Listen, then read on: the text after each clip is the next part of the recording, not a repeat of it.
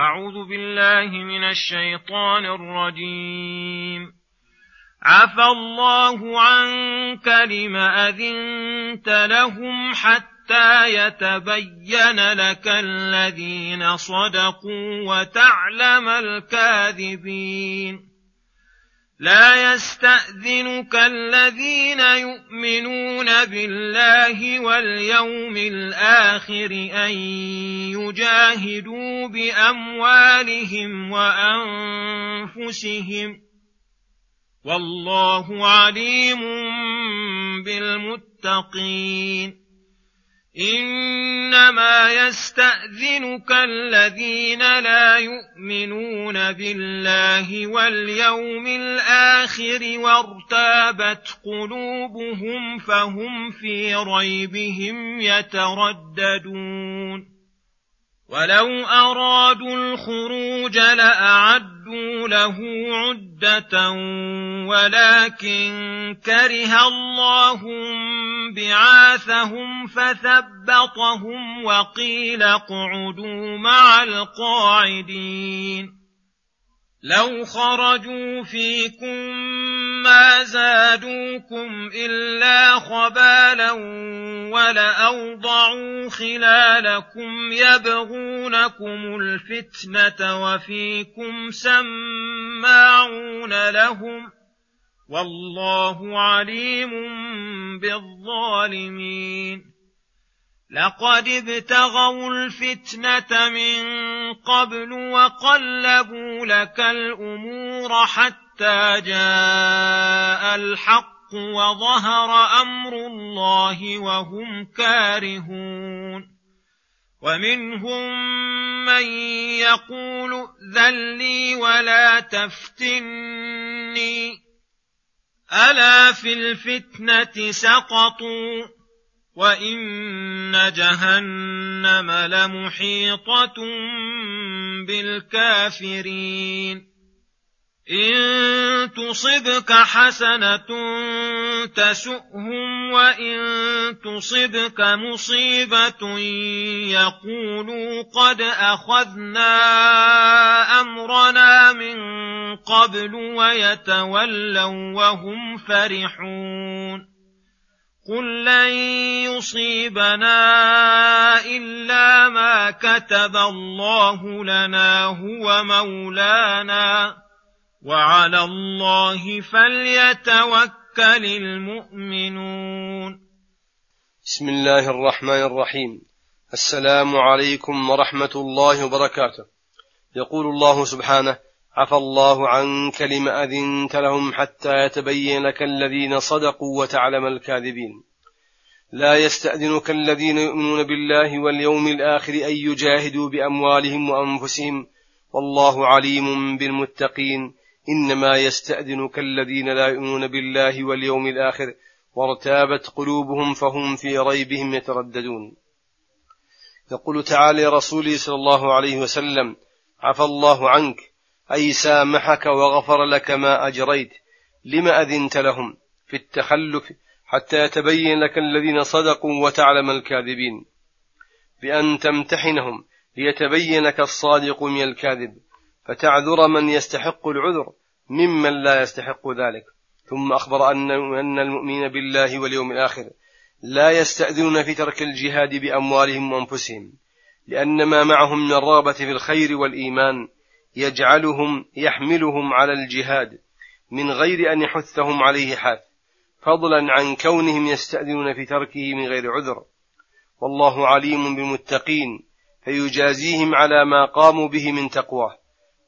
ومن علمه بالمتقين أنه أخبر أن من علاماتهم أنهم لا يستأذنون في ترك الجهاد إنما يستأذنك الذين لا يؤمنون بالله واليوم الآخر وارتابت قلوبهم أي ليس لهم إيمان تام ولا يقين صادق فلذلك قلت رغبتهم في الخير وجبنوا عن القتال واحتاجوا أن يستأذنوا في ترك القتال فهم في ريبهم يترددون أي لا يزالون في الشك والحيرة ثم يقول سبحانه ولو أرادوا الخروج لأعدوا له عدة ولكن كره الله بعاثهم فثبطهم وقيل اقعدوا مع القاعدين لو خرجوا فيكم ما زادوكم إلا خبالا ولأوضعوا خلالكم يبغونكم فتنة وفيكم سماعون لهم والله عليم بالظالمين لقد ابتغوا, لقد ابتغوا الفتنة من قبل وقلبوا لك الأمور حتى جاء الحق وظهر أمر الله وهم كارهون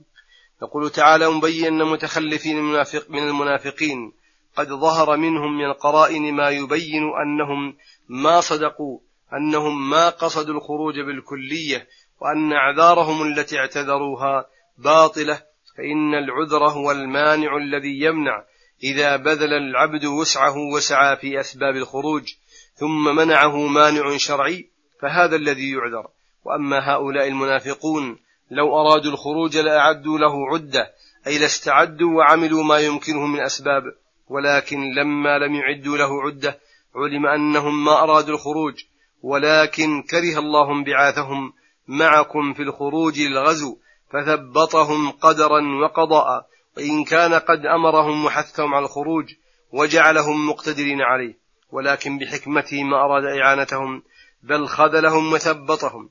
وقيل اقعدوا مع القاعدين من النساء والمعذورين ثم ذكر الحكمة في ذلك فقال لو خرجوا فيكم ما زادكم إلا خبالا أي نقصا ولأوضعوا خلالكم أي ولسعوا في الفتنة والشر بينكم وفرقوا جماعتكم مجتمعين يبغونكم الفتنة أي هم حريصون على فتنتكم وإلقاء العداوة بينكم وفيكم أناس ضعفاء العقول سماعون لهم أي مستجيبون لدعوتهم يغترون بهم فإذا كانوا حريصين على خذلانكم وإلقاء الشر بينكم وتثبيطكم عن أعدائكم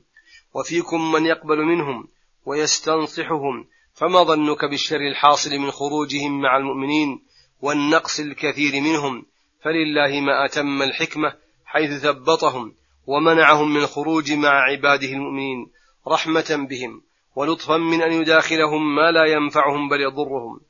والله عليم بالظالمين فيعلم عباده كيف يحذرون كيف يحذرونهم ويبين لهم من المفاسد الناشئة من مخالطتهم ثم ذكر أنه قد سبق لهم سوابق في الشر فقال لقد ابتغوا الفتنة من قبل أي حين هاجرتم إلى المدينة فبذلوا الجهد وقلبوا لك الأمور أي أداروا الأفكار وأعملوا الحيل في إبطال دعوتكم وخذلان دينكم ولم يقصروا في ذلك حتى جاء الحق وظهر أمر الله وهم كارهون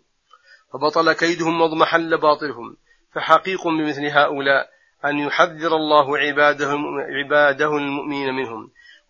وأن لا يبالي المؤمنين بتخلفهم عنهم ثم يقول سبحانه منهم من يقول ومنهم من يقول ذلي ولا تفتني ألا في الفتنة سقطوا وإن جهنم لمحيطة بالكافرين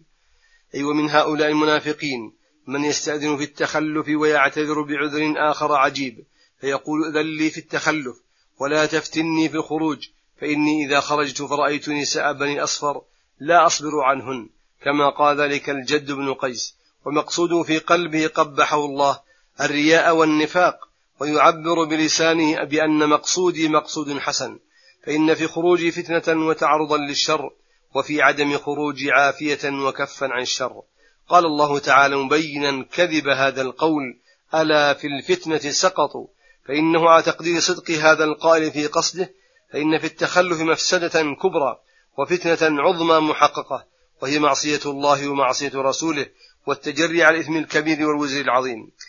وأما الخروج فمفسدة قليلة بنسبة التخلف وهي متوهمة مع أن القائل قصد التخلف لا غير ولهذا توعدهم الله بقوله وإن جهنم لمحيطة بالكافرين ليس لهم عنها مفر ولا مناص ولا فكاك ولا خلاص ثم يقول سبحانه إن تصبك حسنة تسؤهم وإن تصبك مصيبة يقولوا قد أخذنا أمرنا من قبل ويتولوا وهم فرحون قل لن يصيبنا إلا ما كتب الله لنا هو مولانا وعلى الله فليتوكل المؤمنون يقول تعالى مبين أن المنافقين هم الأعداء حقا المبغضون للدين صرفا إن تصبك حسنة كنصر وإدالة على العدو تسؤهم أي تحزنهم وتغمهم وإن تصبك مصيبة كإدالة العدو عليك يقول متبجحين بسلامتي من حضور معك